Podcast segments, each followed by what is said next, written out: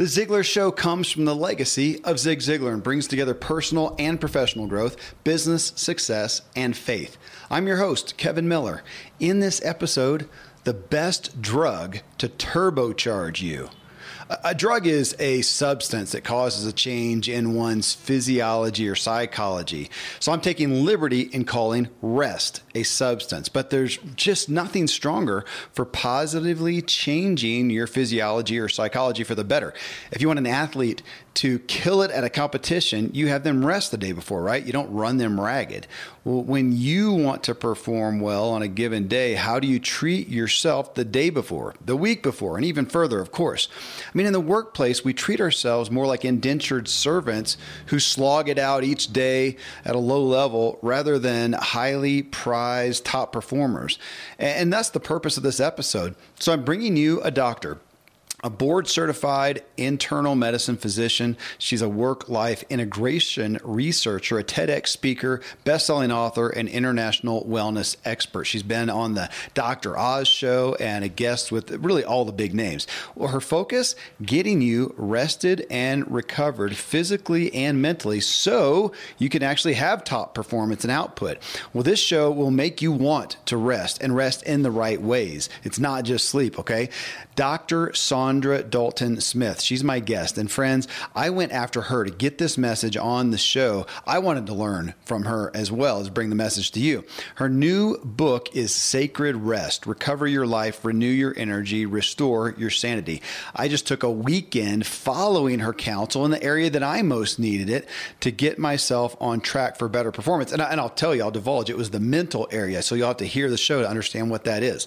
You're going to really appreciate this show I highly encourage you to take Saundra's Rest quiz to see where you need help. And you can check out her new book and see all she has to help you with by going to ichoosemybestlife.com. ichoosemybestlife.com. Well, Saundra is going to join us right after I let you know what else we have for you and uh, let you know about some great products and services. I'm a foodie and I enjoy learning about the process that brings great foods and beverages from idea to the table.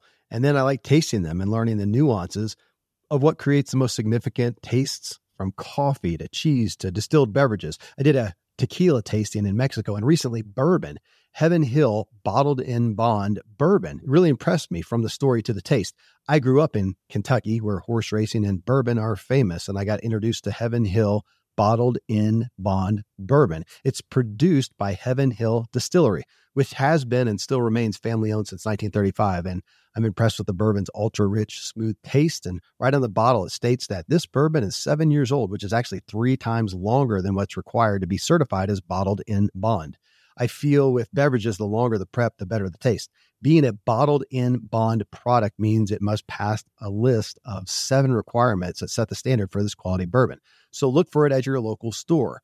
Heaven Hill reminds you to think wisely and drink wisely.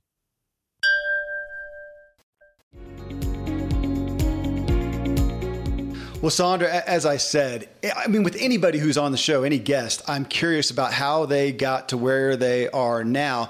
Though I got to admit that with people in certain professions, like the medical field, that's a big one. That's not, you know, when you when you hit the uh, after high school or during that time, looking at what you're going to do, that's a biggie uh, on the list out of all of them. Not to elevate it is more important, but it's a big commitment. What got you pursuing the medical field?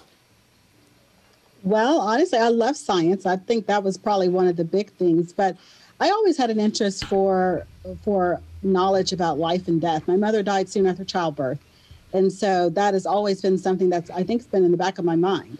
Really, you know, what happened? Could it, uh, something had been done to prevent it? You know, what is it about medicine that you know allows for some people to get well and some people who don't ever get well. And so i've always had that curiosity and i think that really took me deep into the sciences. And as i stated i can't recall ever loving anything more than i've loved the sciences. Biology chemistry i my major was biochemistry which is probably the hardest science to to get a major in it but i, I just love all the details. How early on did you know you wanted to pursue med school I think I was about five. I oh, remember a, okay. a long time ago, old board game. I'm going to date myself. They used to have this game called Operation. Oh yeah. You, you try to take the of tweezers course. and you pull the bone so that's kind of where I started, and I was hooked from that moment on. Oh, that's beautiful. So, you know, for you looking at as we again, we have so many people who are in professions. Maybe they're pursuing another one. They want to launch a business, and you're looking at the decision when you made that decision as a kid. Well, I get for you maybe then it was early enough that it was just always understood. For some families, you know, it's hey, they're going to go to med school, not a big deal. For some other families, that was a huge decision to try to make. Where did it fit for you as far as a decision for your own, you know, finances or your families? Was that not a big deal, or was it a big decision? Well, I knew that I wasn't going to get a free ride or just kind of have this handed to me. I grew up in a situation where, as I say, my mother died at childbirth, Yeah. so I was raised by my grandmother. I knew that I needed to focus on scholarships. I knew that I needed to be real serious about my grades. You know, I was one of those students who I, I actually kept up with my GPA from a very young age because I, I realized early on that I was going to need to have some assistance to actually pay for that. Medical school is not cheap, and, and it gets more expensive as we go. Yeah. And so I understood that there was going to be a level of commitment there where I was going to either have to take on some some debt to do that, or I was going to have to allow myself to be kind of in a situation to make that more amendable for me. And so what I did was something called National Health Service Corps. It's um, uh, you, many people have never heard of it, but I in medical school agreed to go to a place of the highest uh, health deficit, places where they desperately needed a doctor. Wow. And if they covered my four years of medical school, I would give them four years of my time in the National Service Wow. Corps in these health shortage areas. And who knew, you know, so in my head, I was thinking, okay, I'm going to be in the middle of nowhere, you know, for four years. Yeah. But you'd be amazed. The places that were having the greatest health shortages were places like the inner cities. It was places like small tent, rural cities where no doctors wanted to come because it wasn't financially beneficial to come. Yeah. And so I actually went to my national health location, which was Anniston, Alabama, and I have been there for 20 years. It was the place that I fell in love with medicine all over again because it wasn't uh, after that obligation was met. I just love the area and the people, and I and I really found my place here. I was not aware of that. And is that program something still in effect today for people who are listening and think, man, that sounds really great? Is that still an opportunity for people? It still is, but you do have to say that you're agreeing to go where the area of greatest need. And that's the thing. You know, Anniston, Alabama is this tiny town uh, outside of Birmingham. So it's not like you're away from big cities. Atlanta's an hour and a half, Birmingham's another hour away. But there were just no doctors in that area. It's an old military base. Yeah. And so, area. So people had moved out. And so they were desperately in need of help. That's amazing. I actually know that town. I was uh, a, a professional cyclist in my past life and did a race. Oh, yeah. did a race there. I, I, I really think I can almost uh, think through the course that we had there. Yeah. But I, I know I know the area. I would have come down from Nashville, Tennessee. Uh, direction. Well, now I appreciate that because, as I mentioned, my business partner, who a lot of folks know, Dr. Randy James, he's my co host on my other podcast, the True Life podcast. And he went into the Air Force. Same deal. He They paid for everything. And then he gave them, I think he gave them more than four years. It was quite a while uh, that he, you know, served there before going into his practice. But that was a way to not have the medical bills. Well, you share a story early on, and for the folks watching on Facebook, I'm going to hold the book up, Sacred Rest. We're going to be getting into the details of this specifically, and you share a sto- story early in the book about a woman in a car accident. And you cite asking her, uh, as, as time went on, how she felt about the wreck. And you actually said, and pressing on her to get from her, did she see the accident as something that had purpose and not just, wasn't just a happenstance occurrence out of the cosmic blue? And I'm thinking, okay, so I have a good amount of exposure in the doctoral world. That's not usually a primary focus from a doc to be asking questions of that nature. And so I know you are a person of faith, but was that a component as you began medical school? Your, your faith and walking that out, did you have to grow into that? Because that stands out. Yes, I definitely had to grow into it. Faith and medical school do not go hand in Yeah, hand. yeah. If anything, they are they are almost. I almost felt like for a while my faith was trying to be stripped from me uh, in medical school. There wow. was a lot of conversation about don't pray with patients, don't share this with yeah. patients, don't share that. So uh, you know, it, there was a lot of freedom with coming out of out of medical school and kind of getting a chance to really see what kind of doctor you want to be and what feels really organic to you. And it did not feel organic to try to take a mind, body, and spirit and strip the spirit out of it and say, well, now make it whole. Yeah. because that doesn't function like that. People are not just individual physical bodies, there's more to them. And so it wasn't easy, I'll be honest with you. You know, when I first got started with this, there I was in a medical practice in a group where there were a lot of people who did not have similar faith beliefs that I had. Yeah. And so we had to kind of get an understanding of what was going to be acceptable. How do we not cross lines? And it really started with just giving people options. I would have in my waiting room copies of something like the Daily Bread or Guidepost yeah. right alongside Times and Women's Day and every other magazine that's out there. And so people had an option. They didn't, you know, have to choose my faith-based, uh, you know, pure, um, magazines that I provided, they could choose something else. But what I found was a large number of them did choose those options. And, you know, I found that people are more open to faith discussions when they are in a physician's office yeah. because they want something more than just a pill. We've become that society where we toss a pill at it and we yeah. say, well, that's got to fix it. And yeah. it doesn't most of the time.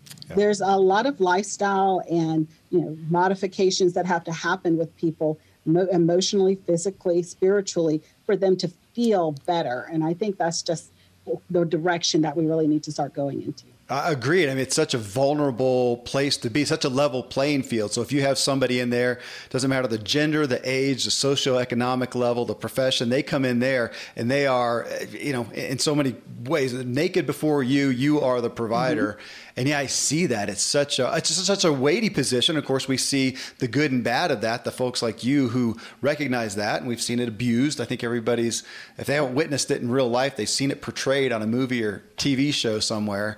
Uh, you know, for you though. So yeah, as you look at your own faith amongst that you say so I, and i get that that wasn't your medical school wasn't a great ground for that it came later your own journey of your own relationship in your faith though has that been long standing from your youth just as your vocational uh, desires have been? It started in my youth. My, so i had a, my, my great grandmother uh, the type of woman who prayed every night and was very very open about her faith beliefs. I didn't share those faith beliefs for a very long period of time uh, and that is because i couldn't uh, I couldn't I couldn't share them. I had so much pain and um, so many things I was dealing. I think just with my mother's death as a child, yeah. so I couldn't share that. I, I didn't believe what she believed, and so it was probably into my teen and early twenties that I started to really kind of grow in my own faith mm-hmm. journey and started to kind of look at things. And, and honestly, a big part of that was medical school because you start seeing death on a different level when you're holding someone's hand and you can't help them. I mean, that starts hitting you a little bit different than, you know, oh, you know, you hear on the news 20 people died uh, from something. And because you don't know them, you haven't, you don't have a face or any type of, you don't know what their voice sounds like, you can put a little bit of distance there. Yeah. I didn't expect medicine to make life and death so real. I know that's probably odd to say, but I didn't expect that to make it so real because I always, in the back of my mind, I think growing up, was some part of me always felt, well, this is more like a business relationship. Yeah. You know, I they're I'm the doctor, they're the patient. This is a business relationship. We exchange funds for a service, but this this wasn't a business relationship when it when it got down to it. These were people that I cared about. And particularly as I became a physician in my own practice, as I stayed at 20 years in, a, in the same location, these were friends. These were people that I that I knew what their their spouse liked for dinner because they come tell me they come tell on their husband who had the thing they weren't supposed to be eating. And you know, they I'd see the pictures of the grandkids. And so it no longer was this business relationships. These were relationships. And I think I didn't expect that. And I started to notice that very early on in my medical career. Well, and I, I, want people to, if you have, if you're hearing this with interest, uh, it was back in episode 743 that we had Dr. Lee Warren uh, on the show, and he is a neurosurgeon, and we had a similar discussion. He said, "Man, amongst my peers."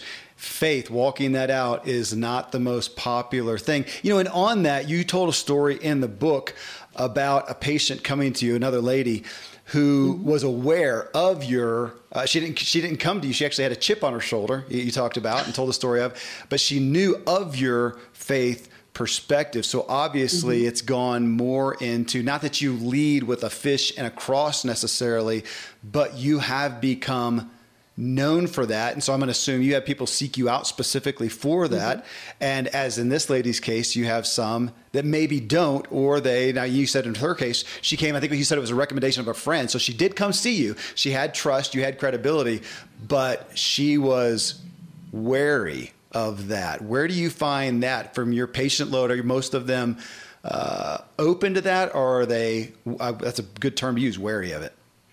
Yeah, that's that's a great question because I think most of them when they first show up, they are aware that that's a part of who I am. You know, one of the things I talk about um, is something called emotional rest, which is basically just being yep. very authentic about who you are. And so it is not being authentic for me at this point in my life to not have my faith be a part of anything that I do. But uh, with that being said, I don't have a cross on when you walk through my office or scriptures on even scriptures on the wall. Um, I am aware that a lot of people do not have my same faith belief. And so, what I tend to do with patients is I let them know that this is what I believe, but it's an, and it's an opportunity for you to go deeper when you're ready. Yeah. Because I believe that for many patients, it's honestly it's no different than when I talk with someone about cigarettes, uh, like getting off their cigarettes it's like I have to judge and, and have a conversation with you about are you ready for the next step? Yeah. Because some patients who come with to me, they're ready to have a deeper conversation than where they've been with their physician. Maybe their past physician looked at the computer the whole time and didn't even ask them a question, you know, didn't have any type of conversation about the things outside of medicine. Or I'm asking about their relationships with their spouse and their kids and, you know, what do they do for fun and how do they keep their creativity up? I'm asking all of these things that they are not familiar with the doctor asking them. So they're open to that. But then if I mention, you know, a specific faith belief, they're yeah. like, whoa, wait a minute. yeah. Wasn't ready for that quite yet. So I think it's important just to have kind of the, that open conversation to see where people are at. And what we do is an intake. We do kind of an intake to find out where people are, what they believe. It actually asks them general questions about, you know, you're, you're welcome to share any faith beliefs that you have. People leave it blank. I know they don't want to speak about it. So, yeah. so I don't push it on them at that point.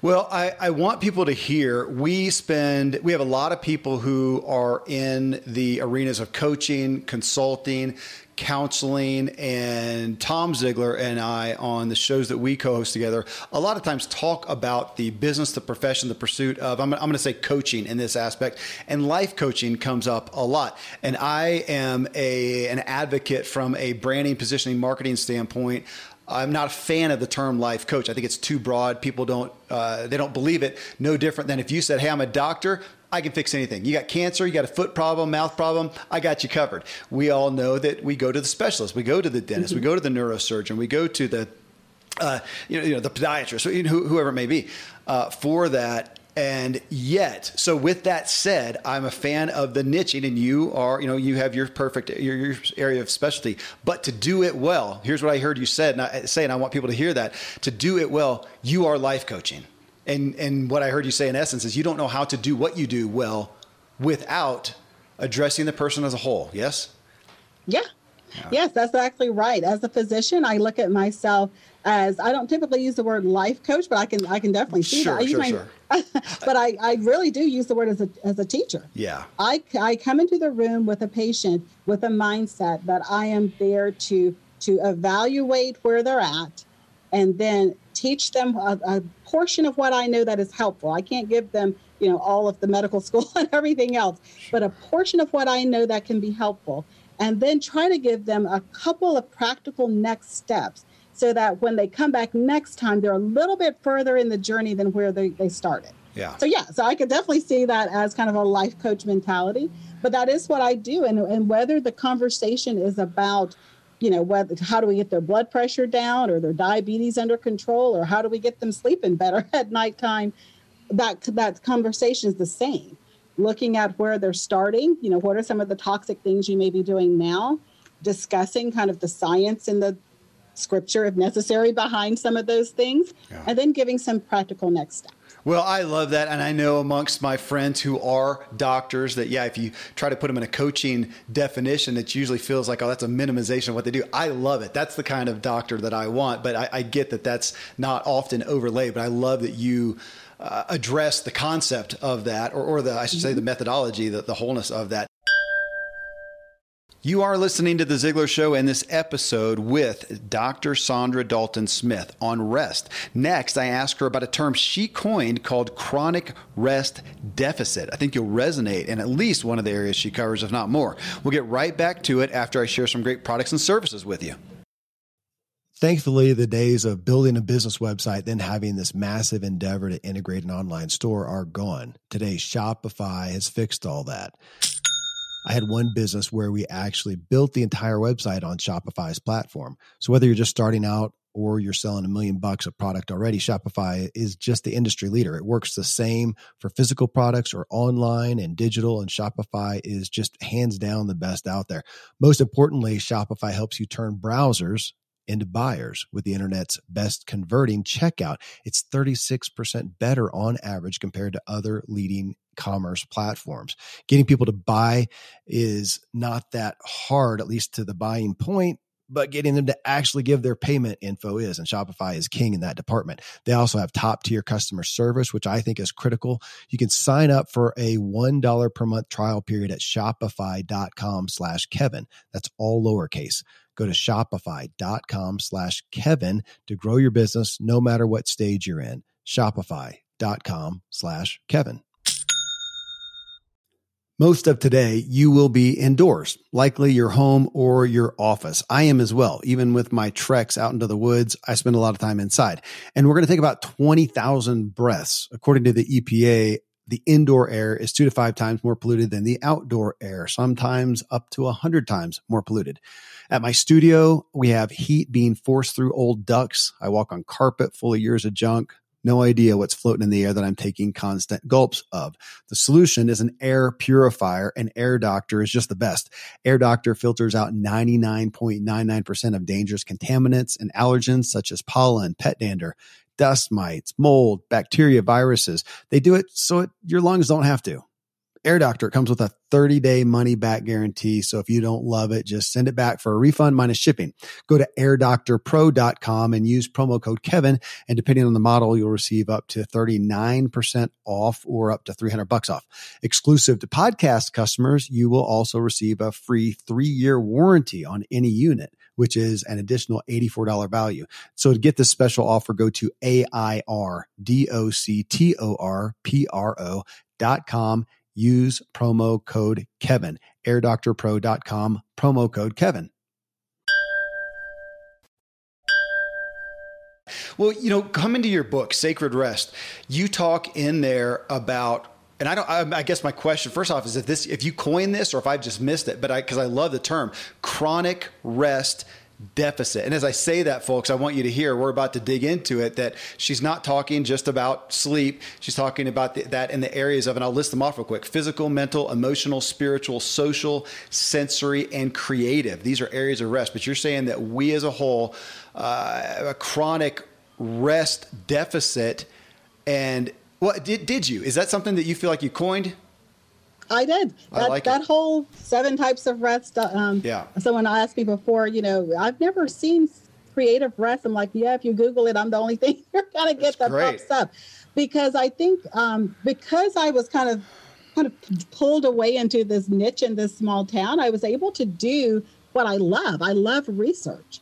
And so, you know, I spent the first five years, you know, of, of my science career in research and labs, working with you know test tubes and all of this you know these instruments And when I got pulled away to do spend my time here in Anniston, my research really became more research of people. Hmm. It's kind of more of a social type research that I was doing.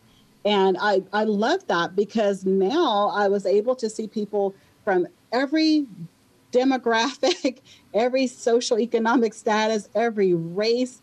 I mean, you name it. I would have someone with like a kindergarten education and in the next room i'm seeing someone who is like an attorney yeah so it was wonderful to see the similarities and the differences and to be able to kind of work through because the, the reality was every one of them was coming to me with the same thing i'm tired i'm tired.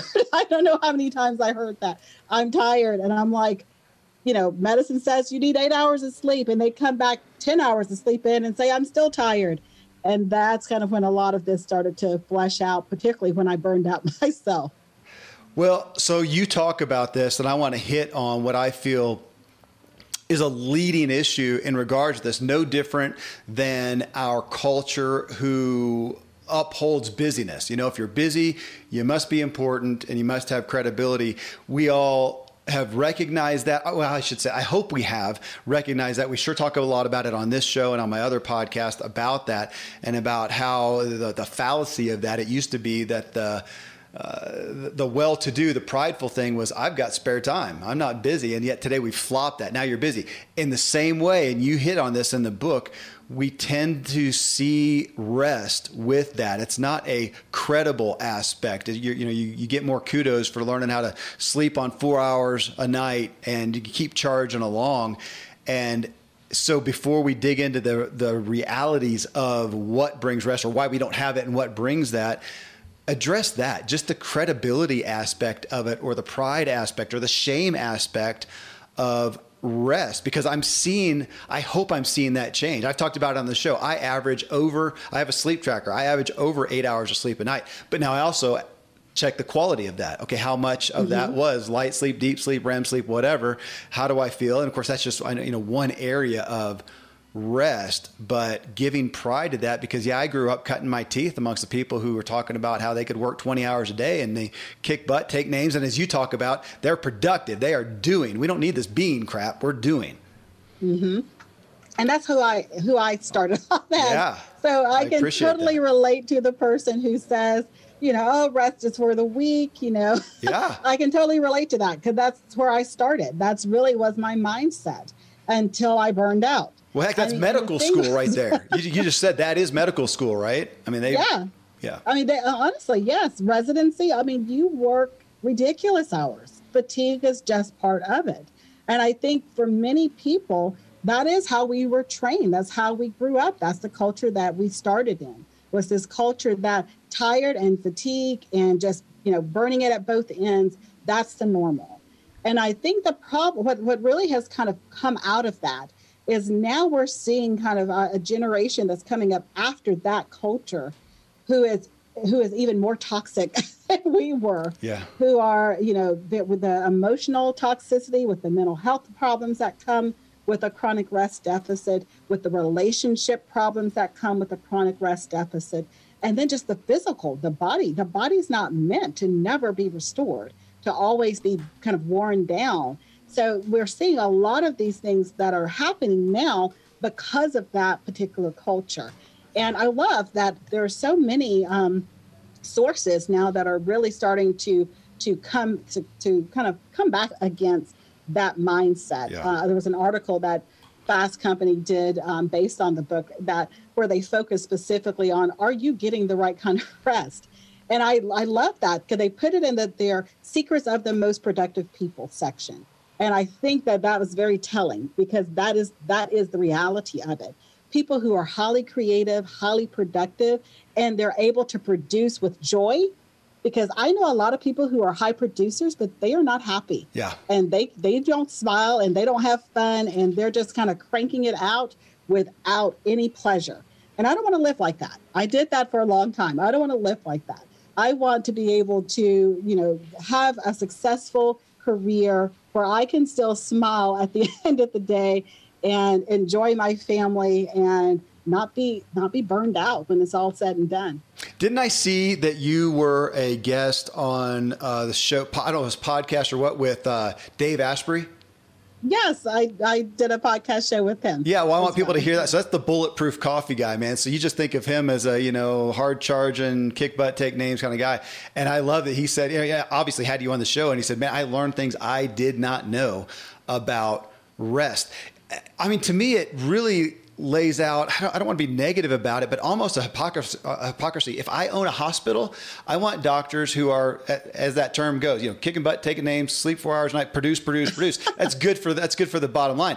But then it comes to me and i'm sick i don't i'd rather you went and rest. Get take a day off get recharged and come you know work on me when you are at full capacity of your entire self.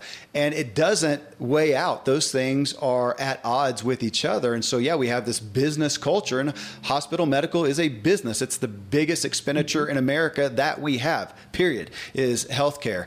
And we have that production high production going and yet my gosh yeah i've, I've been i've had kids i should say i've had kids in the hospital. I want the person working on them that is i don't want the somebody who's just put in 24 hour shift. I want somebody who's exactly. just come off the golf course or off of a retreat or from the spa please to work on me. And and it is it's the shift. How i, I would love to see you at the forefront of this shift of giving credibility and honor to the rested physician or anybody rested, not the strung out one who may seemingly produce a lot, but I'm going to say if they do, they're producing a lot at a shallower level than if they would come down and go deep. That that is exactly it, and that is that is exactly the the thing that I think we need to focus on. There are so many people who are producing out of their burned out state, and what would it look like oh, if they great. were producing out of their full state, where they are restored, where they're energized, where their creativity and their innovative abilities are at their maximum?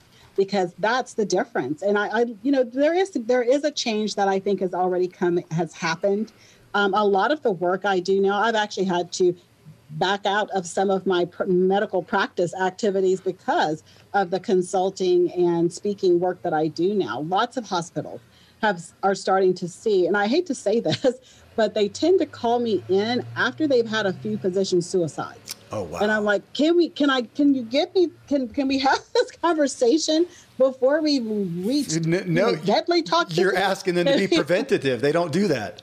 So, so I, I love that they actually eventually say, you know, we need someone to come in and help our physicians and our team really not be so burned out and not feel wow. so depleted. Um, but I would love for them to do it, like I said, a few months before we get to that point. Because the thing is, you know, particularly right now, medicine is at its highest capacity. So it's, and what I try to talk about in the book is not necessarily needing to go on vacations or anything like that, but how can we live a lifestyle that is well rested? How can we do things throughout our day that doesn't really zap all of our time, but keep us feeling restored? And there's some really simple things. Um, as you know, there's some really simple things I talk about in the book to restore in these different areas because most of us don't need all seven restored at one time. There's like one or two critical rest deficits that we have. And if you focus on intentionally getting rest, meaning restorative activity, not the cessation of activity, but restorative activities in that area of deficit, that's when you start feeling better. And that's when you start getting your energy and your motivation and your strength and all of those things back to do good work. You know, we want to do deep work. You can't do deep work when you're depleted. Well, so deep work, and I'll call out another episode. I don't have the number in front of me, but Cal Newport is the author of uh-huh. the book, Deep Work. So we had him on. It's been this year, 2020. I don't know when it was. If folks, you can type in the Ziglar Show, Cal Newport, but really great. But yeah, to do the deep work. I don't know if he gets on on that topic of he's talking about getting rid of electronics and, and, and whatnot to, mm-hmm. to have time to do the deep work. I don't know of a better way for myself to do deep work than to focus on rest. So you just talked about vacation and you talk about it. I love it. Right in your book. I just took a family vacation. We were gone for, I don't know, 10 days or so. It was a classic American vacation. We went and we did a whole bunch of stuff. And we came back and I was depleted. I went right into finishing up a book proposal, actually and uh, went on a getaway to do that. But I was focused on that, and I was, you know, I was kind of ramping myself up. I did some big mountain bike rides or whatnot. Came out of that and realized I, I, I am not well. I, am cranky. It's all the stuff you lay out in the book. I'm, I'm mm-hmm. cranky. I'm irritable. I feel like I'm excited about my work, but I just don't really have the bandwidth to do it. I'd rather just go veg out and do something. That's not me. And so it's great timing then to look at your book. I'm going to go through this again. Physical. Okay, I get that one. That's the easiest one for me to address as far as what is actual rest physically. I'm very physically oriented. So, you know, exercise and nutrition and what is actually, how is my sleep? But then when you get into what about mental rest, emotional rest? And I'm, it's curious to me that you even pulled that out because most people I should most I'll own that for myself. I would tend to just put that into mental, but you actually break it out. Then you have spiritual, social, sensory, which I don't think I've ever seen put out there. And creative was so curious to me too, because most of my work is creative when mm-hmm. I am not restful, when I'm not rested. It's the hardest thing. And I think I read that somewhere when you, I think it was in regards to sleep, but you might give it more depth than that. When you're not at rest, one of the first two things to go are creative thinking and critical thinking. Am I on track? Yeah, and I think that's really important to to differentiate because for most people, we when we think of creative, we start thinking of like musicians and you know people who are artists, people who are doing stuff that we think of as creative. But what I find when people do my quiz, who do the rest quiz, and I get those results back, what I find is that business owners, CEOs, um, inventors, teachers, professors, these are the people who have a creative rest deficit. And it's because they don't realize how being innovative and how even marketing to, you know, staying on the top of your in your field and in your your your business, all of those things require a level of creativity and thinking outside of the box. Yes. And so when you're doing that on a regular basis without ever thinking about how do I pour back into myself creatively, you become depleted. And so I love it when I sit down with a, and I'm doing like a coaching session or something with a business owner, and they're like, you know, I've just, I can't think of any, I just can't think of how to connect with the audience anymore. I can't think of, you know, how to change this branding or this marketing. And I'm not a brander and I'm not a marketer. That's not what I do. What I do is we look at how do we get the creativity flowing properly again? How do we get back to the place where you are filling back up your creative resources?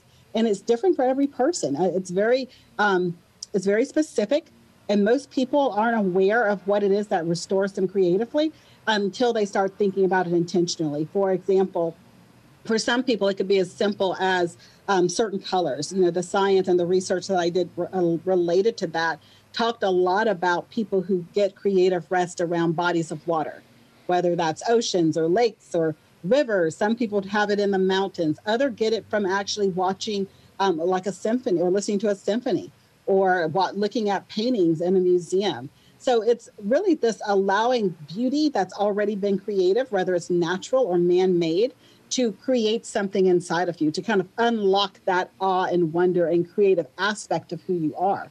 And that's different for every person. And so it's one of those things for many of us, we think, oh, well, that's not important. It's not important what the lock screen on my phone looks like or what pictures are in my office space, or even if my office space is all brown and gray walls with no art at all.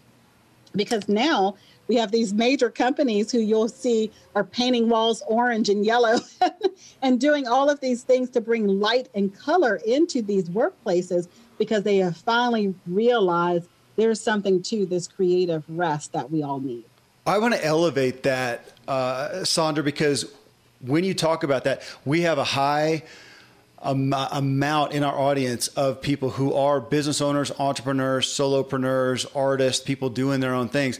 And when you talk about it that way, I'm thinking, yeah, creativity, that's that what I find myself desiring within the realm of what you just outlined is finding solutions to problems, making mm-hmm. decisions, mm-hmm and when I am not rested, which I just admitted, I'm at a, at a, at a bit of a state right now, and I'm struggling with some uh, exciting things that are happening, but I need to kind of give an outline, give a structure, and I need some creative ability.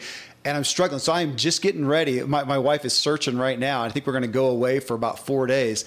And interestingly, our getaways are water. That's where we go. Yeah. Now I live in the Rocky Mountains, and I could say is it's probably the most inspiring place. But I also just live here, so I haven't thought about it till you said that. Water, the ocean, what you know, rivers, whatever are my other getaways, and maybe it's because it's the same kind of design, awe, whatever, but it's different, and it opens up a different, or it allows me to rest in a different way. Is that realistic? It does. It does. And that's the thing about creative rest. I always tell people do creative rest is one of those things you can't overanalyze. It simply is. You know when you're experiencing it because you um, let me put it to you this way. You know you've experienced rest when you leave a situation better than how you entered into it. Okay. Work, you leave feeling depleted. you feel like you've you've left a portion of yourself there. You've drained some of yourself Rest is restorative. So you leave feeling as if you've been filled up in some way. And so, for many people, to determine where they're experiencing creative rest is just that. Where are those locations, situations where you, after being in those environments, you're like, I just feel better. I can't explain it. I, you know, it's not rational.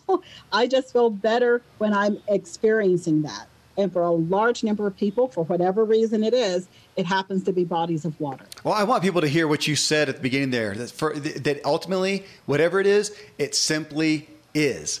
Uh, because I, we so often try to justify we're all listening to people who influence us, just like people are listening to you and I on this show right now. They're here to hear you, and they're going to hear, they're looking for what should I do? What should I do? And for you to say, and, and to try to justify it as such, as opposed to say, you know, it simply is. We go into social groups, and my wife is energized, restored, as you would mm-hmm. say. It brings her to life. I am depleted.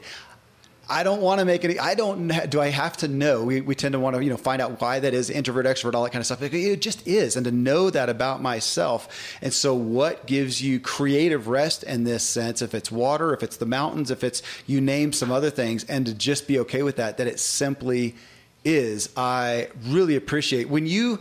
Uh, mental and emotional i do want to jump to that because again it was of interest to me that you broke it out um, and of course i you know went through the book but i want you to explain mm-hmm. that that most people myself included would tend to put the emotional aspect in there so for you to pull it out fully and to separate mental rest from emotional rest explain that Yes, well, mental rest, I think the, the easiest way for most people to start thinking about it is what is filling up your your cerebral space. So when you try to go to bed at night are you going through your to-do list? Are you thinking about conversations you had earlier in the day? Are you kind of rattling off you know new ideas? That's a kind of a sign of mental unrest. Your mind is just constantly jumping around from thought to thought to thought and yeah. all of these things are happening but it's not necessarily processing your feelings about them it's not necessarily processing what you think about yourself and your worth and your abilities, because that's an emotional aspect of that mental component. And they're different. So they, they're not the exact same thing.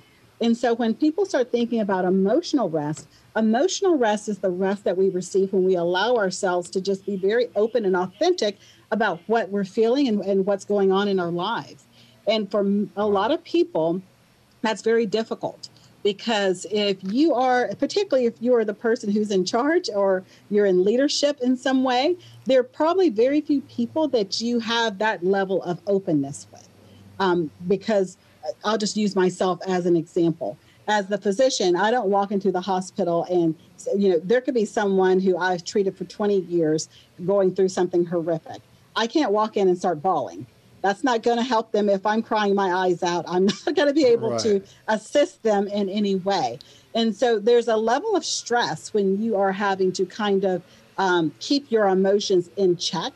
And so if you're a business owner and your company might be going through something very difficult, you can't just go, you know, cursing out everybody in the office because you're ticked off. Yeah. You know, you're having to keep all of that in check. And so sometimes that we we call it um, it almost sounds like you're being inauthentic when you're kind of keeping those emotional emotions in check. For most of us, we call it being professional. We don't consider it being inauthentic. It's being professional. It's living up to what it looks like to be professional in that role. But there's a stress that goes with that. And I think most people don't think about that the stress of professionalism. And because of that, many of us, we never process those feelings and so you you allow yourself to kind of keep it always hidden and always kind of under under wraps and the the problem when you're always keeping your your deepest feelings under wraps it makes you feel like a portion of you is not acceptable yeah. to the rest of the world yeah as if it's not okay just to really be me. It's almost like what would they think if they really knew that, you know, I'm the CEO of the company and I'm afraid about this COVID thing? you know, what what people think? And so it makes you start feeling like something's wrong with you. And that's when we start leading into different levels of mental health and mental illness because now you are not allowing yourself to uh, discuss your emotions in a way that is healthy. Yeah. And we all need that. We all need to be able to discuss our feelings and our emotions with somebody, whether that's a trusted friend, a spouse, a counselor, a therapist, you name it. But we all need someone where we can can really let them see the true kind of core of what's going on with this and know that we're okay. It's okay if you're scared right now. It's okay if you're anxious. It's okay. There's, you know, you're, you're, there's nothing wrong with you for having feelings. We just have to be able to walk through those feelings and not let them get to a point where they are toxic and detrimental to our own well-being. Well, that's good. You're speaking right to me, so I'm getting my own counseling session here. Uh, I realize the benefit because, it, but it's not it's not a desire. Like my wife desires to share those things. I don't. I just assume mm-hmm. can we? Just, I just I don't want to spend any more time in it. Can we not? But then knowing the reality of that, I, I want to ask you though. You know, in this aspect of the mental area of our mental rest, mental uh, exhaustion that we all deal with so much to give me your perspective because it's one that's important to me on the difference between what I call relief versus well, in your sense, rest, relief versus real rest, which I'm going to put under, you know, recovery, renewal, recharging, rejuvenation, as opposed to relief. Now, tonight, if I go home and kick my shoes off and grab a bag of chips and sit on the couch and watch Netflix, okay, that's some relief, not bad but realizing that that is not going to renew me that's not the rest that you're talking about how do you and i don't know if i if i missed it in the book but how do you segment those and say okay this may seem like rest it's not what you do is sleep mm-hmm. just because you mm-hmm. sleep eight hours ten hours does not mean it's actual rest uh, being restful how do you take that into the mental rest aspect Yes, well, I call it escapism in the book. Because, okay, okay, good. Because really, with mental rest, if you and that's what a lot of people do. You know, that's you're not the only one who who kind of does that at times. And I think everybody does at some point. You flip on Netflix, you just try to zone out the world and you know everything else that's going escape on. is a great word. I don't i don't use that but in truth that is it. Sometimes i'll go home and that'll be the thing my wife and i and even the kids and i'll say oh my gosh guys you know game night or talking about whatever or i just i just would rather not think about anything. Can we you know mm-hmm. watch sherlock or you know whatever's whatever's going on? Okay so uh, that's okay but okay go ahead. So outside of escapism is how do we rest yeah, because with escapism, you're it's like a temporary, like you mentioned, it's temporary relief. So you have this temporary relief where you really didn't clear your mind out, which is what mental rest is. It's kind of trying to get the mind to that quiet place. You just replace the noise with some other noise. And so whether it be your head noise, you know, where you're going over um, your to-do list or your, you know, whatever it is that you were thinking about, You've now replaced it with something else that's just keeping your mind active. I always think about it like this you know, if the mind's a river, most of our minds look like somebody's dropping pebbles every five seconds. Yeah. It's rippling, rippling, it's nonstop. At some point, you want your mind to get to where it's quiet, hmm. where you can actually look in and see a reflection and, and get to that point where there's kind of a peacefulness to it. And, you know, the benefit of that is, you know, if you're someone who feels like you have trouble concentrating, you have hard time remembering, maybe there's new things going on at your office, you're having to learn new equipment, and you're not catching it as quick as everybody else, chances are that's a mental rest deficit because you didn't get dumber. You know, that didn't happen. Yeah. It's just you don't have the capacity anymore because it's your mind is filled with all this other stuff. So it's a process of how do we take all of that noise and quiet it back down so that you can then receive more. Well, I I fe- there, there's I've heard bits and pieces of this from different people, but I feel like I was getting the spirit of this of looking at again. I'm gonna, I keep repeating it, but I'm going to. If we look at physical, mental, emotional, spiritual, social, sensory, creative, is it fair to say that we have a uh, a bucket of each. We have a, a reservoir. Uh, we have we have calories in essence, and we only have so many to burn. And once we have, then they're dormant, and we go along kind of back to where we were. Now we're just churning along at this lower level or shallow level of where we could be. I mean, again, I did not, not, not that it had to do with my upbringing, but just the culture at the time. It was always more of a no excuses. You just charge on, you just keep going no matter what.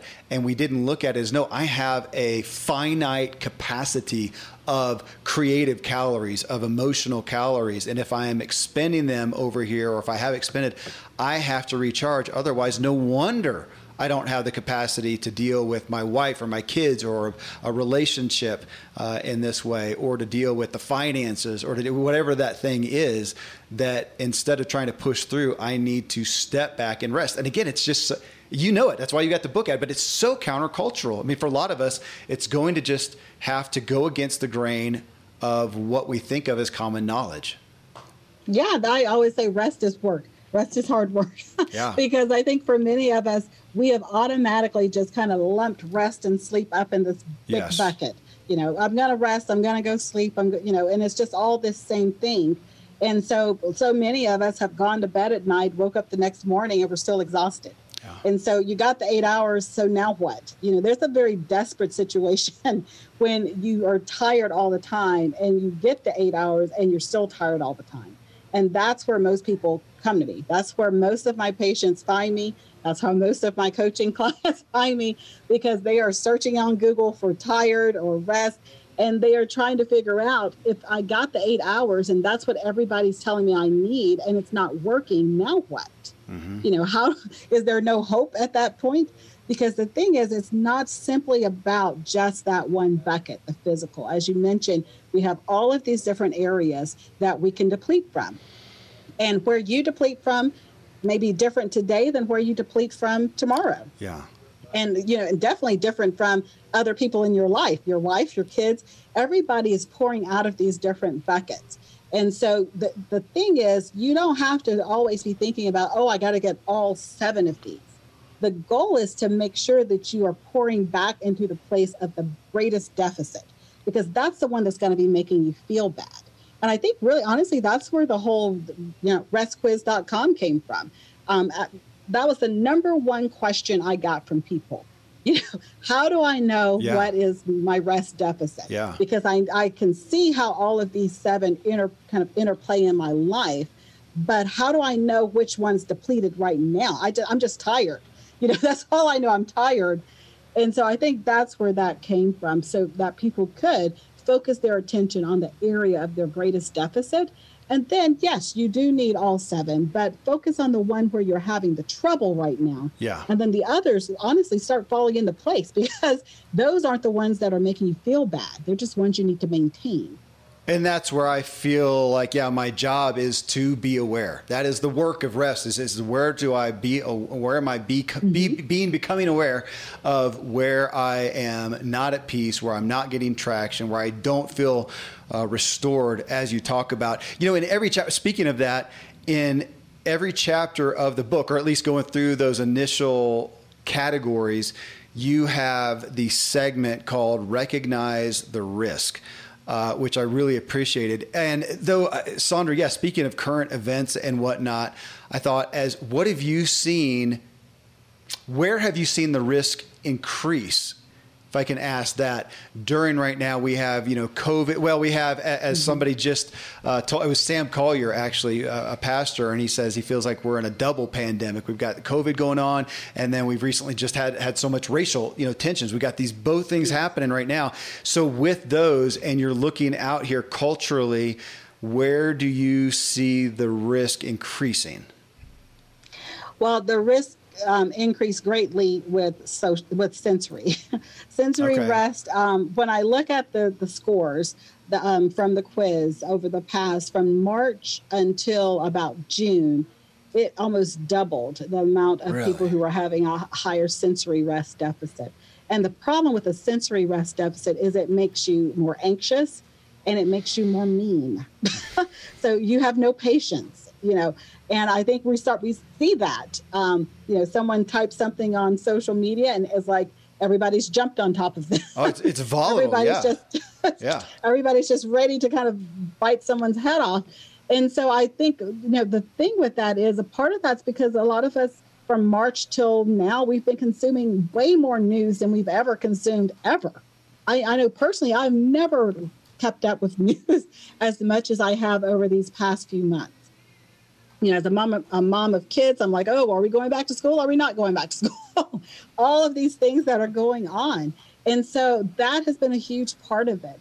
And then on top of that, then there's this, and depending on people's religious beliefs, there has been this um, increase in emotional rest deficit because we have people afraid to say that they're afraid because well my faith's not strong enough if i say i'm scared i'm not trusting god enough i think you have to be able to at least tell the truth about where you're at um, to even get any type of healing from that point on so I, and that has brought its own level of toxicity and that a lot of people are afraid to just say, I'm afraid, I'm scared. This uncertainty doesn't feel good right now. There's no harm in saying that. I think it's actually helpful for many people to say that because then someone else can say, you know what, I feel the same way. We can get through this. Well, I prescribe to the daily, you know, look at the news and the daily time in my Bible, just as Zig Ziglar talked about, so I know what both sides are up to. And uh, I, I, would attest to that. And yet today, looking at the headlines, talk about sensory and just elevating your anxiety. We had uh, the hurricane on the east and devastation mm-hmm. and people dying. We have the bomb in Beirut that's headline yeah. news now. That even though we're not there, I mean, it was just it was um, it was unbe- unbelievable. yeah, flat out unbelievable. Uh, I, I, had a hard time believing it when I first saw it. And then we've got, of course, all the COVID stuff, and you know, for myself with kids and people I know wondering what's happening with schools and making decisions there. And yet, it feels like it feels like overload. It feels like a mm-hmm. deficit and and yet I know the the struggle even for myself is I generally don't pay a whole lot of attention to the news because I feel like it's negative and it's mostly junk and it's not news it's just opinion and yet we have enough. We, yeah, yeah. Going back to what you said and the, the increase that you're seeing since March, you can't ignore it because it does. It, for the first time, maybe yeah. in most of our lives, we have things happening that literally affect our lives on multiple fronts. So it's hard to ignore. And yet, okay, so if we say that we can't ignore it, but here's the fallout. I think as, as you talk about, here's the fall. You know, here's the fallout of it. How can we take affirmative action to deal with that tension right now?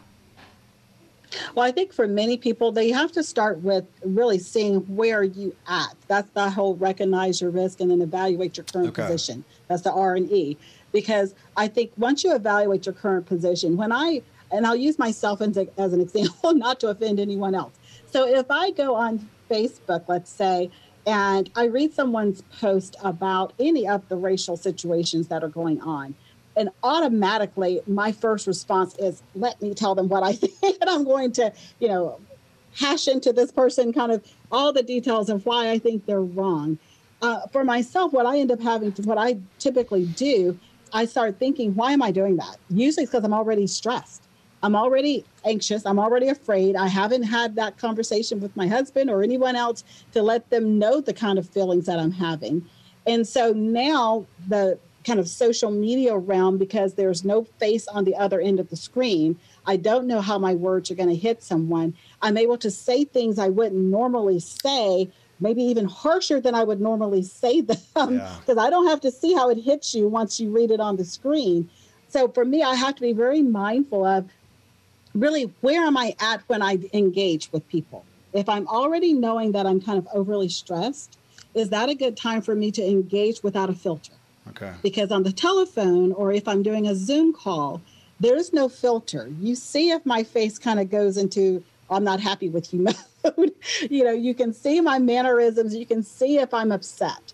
Whereas on a screen, you can't see that. I found for, for particularly with business conversations, if I'm having a conversation with a colleague and, and they've made a statement about a situation that I maybe don't agree with, I find that it is safer for me to actually do a Zoom call than to email them back or to have a phone call. Wow. Because we're probably going to end a, a good relationship over a misunderstanding because it is so easy for, for the conversation to go wrong just because we can't see that personal touch of just voice inflections, uh, uh, the smile or frown on a face. Yeah. Those things are necessary for us to really have really healthy relationship conversations. And I think with all the toxic things that are going on in the world right now, we have to understand the power of what I call social rest.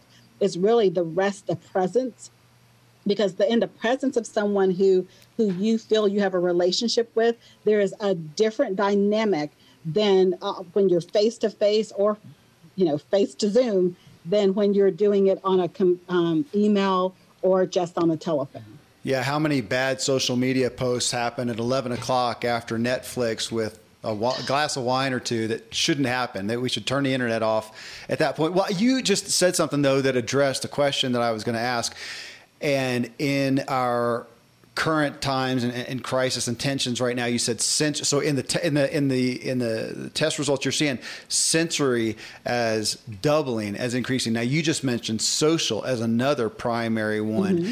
When we look at well, I guess any of them, you know, physical, mental, emotional, spiritual, but when we look at COVID and race right now as the the leading, you know, over the past months, the leading issues where else are they taking a primary toll? And even if you want to get more specific than just saying, oh, mental or emotional or spiritual, where are they? And I don't know if it's fair to ask that question because maybe they're separated.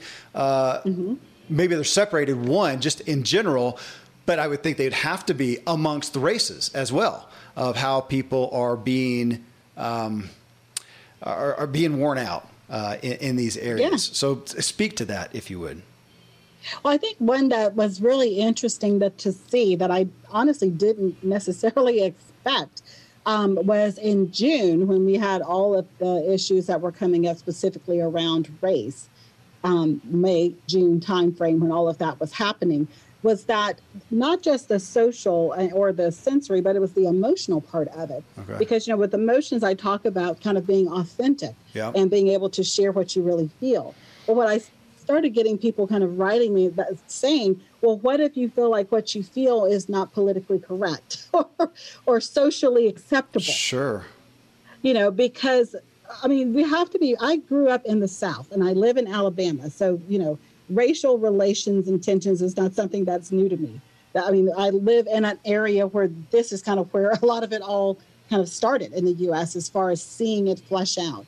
And so I think when I think about these conversations, my take is that it is healthier to be able to have an honest, honest conversation with someone when we know what the ground rules are. And so, whenever I have a conversation with a friend, and I know we're going to talk about hard things that may not be, you know, things that are they're not fun. It's not going to feel good, but it's a conversation that needs to be had. That we set some ground rules, and I think that's a part of that emotional rest when you're having emotional rest with people who are not your therapist, your, your counselor, or your friend, but you're having a real conversation with someone who you want to be very honest and truthful about where you're at, yeah. is to set some ground rules, you know, to, to be hard to offend. You know, we're, we're entering this as two adults and we're going to have this conversation about why I feel the way I feel and why you feel the way you feel. And we're going to do it in a way where these are the five ground rules and yeah. set those ground rules before you even open your mouth and have any further conversation and some of the, the ones that are that i think are necessary is that we're gonna we're going to respect each other's feelings. If it gets where i am offending you let me know because sometimes we don't know when we're offending someone else. You know if you grew up in a certain culture that may just be how you talk. You don't know yeah. that someone doesn't like it.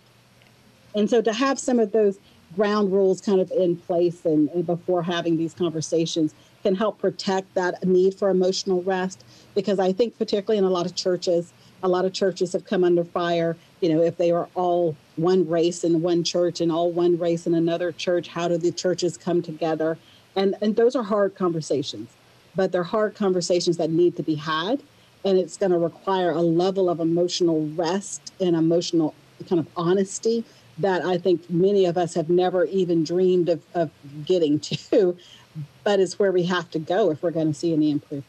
Yeah, it's interesting. I mean, in the business world, especially yeah, in regards to the, the, racial tensions I have seen, nobody's immune. Either you're going to make the decision and feel the responsibility to say something. I don't want to paint it as a negative, or you're just going to make the decision that you need to, to not. You need to, to totally yeah. ignore it for whatever reason. And I don't want to make that because I, I, have, I would tend to think about that negatively, but I've heard some things from some certain places. I go, okay, you know what? Where you guys are, I, I get that. It makes sense to some degree. But either way, it's an emotional expenditure and a hard decision. And that, you talking about authenticity uh, amongst emotional, uh, gosh, just, just your emotional levels, wellness is one that I relate to. We even talked about that. People asking about that. How do I deal with the uh, authenticity or the emotional wellness of myself when I feel like I can't I can't be authentic because it wouldn't be politically correct?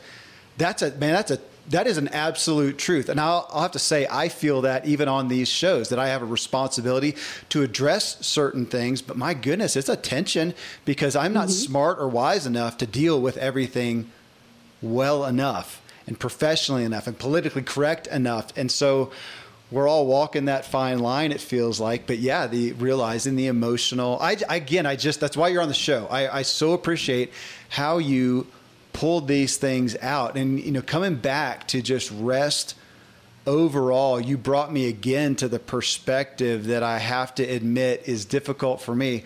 If I had been Jesus with 3 years to go out there and do my thing man, I would not have been thinking about rest, which is why, of course, I'm obviously not that guy. I would not have been thinking, man, we can't, we're going to burn the midnight oil. We need some amphetamines. We're going to keep rolling here. And he was constantly pulling them away to rest. And I want to find pride in that and hold that up, kind of like the busy thing. No, I'm not busy.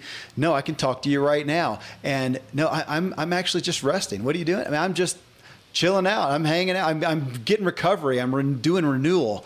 Uh, is again, it's so countercultural, which is why you're here because we need this charge. And I got to admit, uh, yeah, talking about, I don't know if this is politically correct or not, but being in the profession that you are elevates that. I like hearing it come from people like you, from Dr. Uh, Lee Warren, where we're talking about spiritual aspects and deeper aspects and calling us away to rest because you're looking at it and you deal with the void of that every single day in acute clinical you know arena that we can't ignore. Uh, which is well, that's why everybody needs to read your book, Saundra. Bottom line. Well, I love that you brought up Jesus because I think he gave some of the best examples for how to rest. As you know, I do an entire section where I go through each of the types of rest and talk about how he did rest in each of these seven areas. And I think I think that is the hope that any leader has yeah. is that really to lead well, to lead at the level of of being um, the type of leader people want to follow. Yes. you know, you have to really understand the value of rest and how important it is, not just for you but for your team. To really call out the best in your team requires a leader who understands when their team actually is becoming rest depleted because you can't ask your team to do more than they have the capacity for. And that's what a lot of companies have been doing. And so that's that's one of the, my joys right now is helping um, really organizations try to revamp up their teams to be able to understand how to be more efficient and more personally productive by just being more intuitive and more aware of their own rest deficits. Gosh, I just I want people to hear that. Maybe that's a great anchor for this. That you hear a, a charge right there from from Saundra on having your employees be able to do better work. Uh, better work, deeper work, more productive work, and we're hearing that more. That I know if I'm rested, I could do more than two hours than I can in eight hours if I'm just trying mm-hmm. to slog it out. But again, countercultural. Well, again, that's why you're here. Thank you. Thank you for doing what you've done to get the message out, uh, to bring this book out. It is. It feels like a book to study. I, I actually looked at it as as a relevant, ongoing kind of a devotion and check in to go through go, how am I doing? Where am I aware of my status?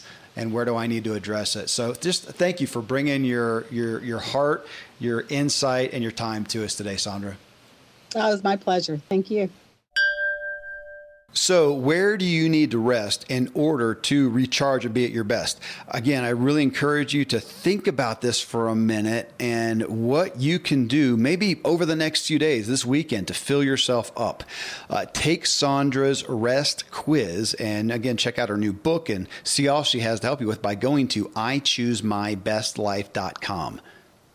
Uh, coming up in episode 812 Goals So Big They Scare You, part two. In episode 810, Tom Ziglar and I responded to comments to the question I posted Who has a big goal? Maybe bigger than you honestly feel capable of, maybe big enough you're not even comfortable sharing it publicly, if, even with yourself.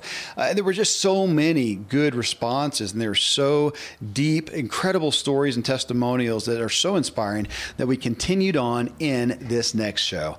Till then, folks, thank you as always for letting me walk with you as we inspire our true performance together.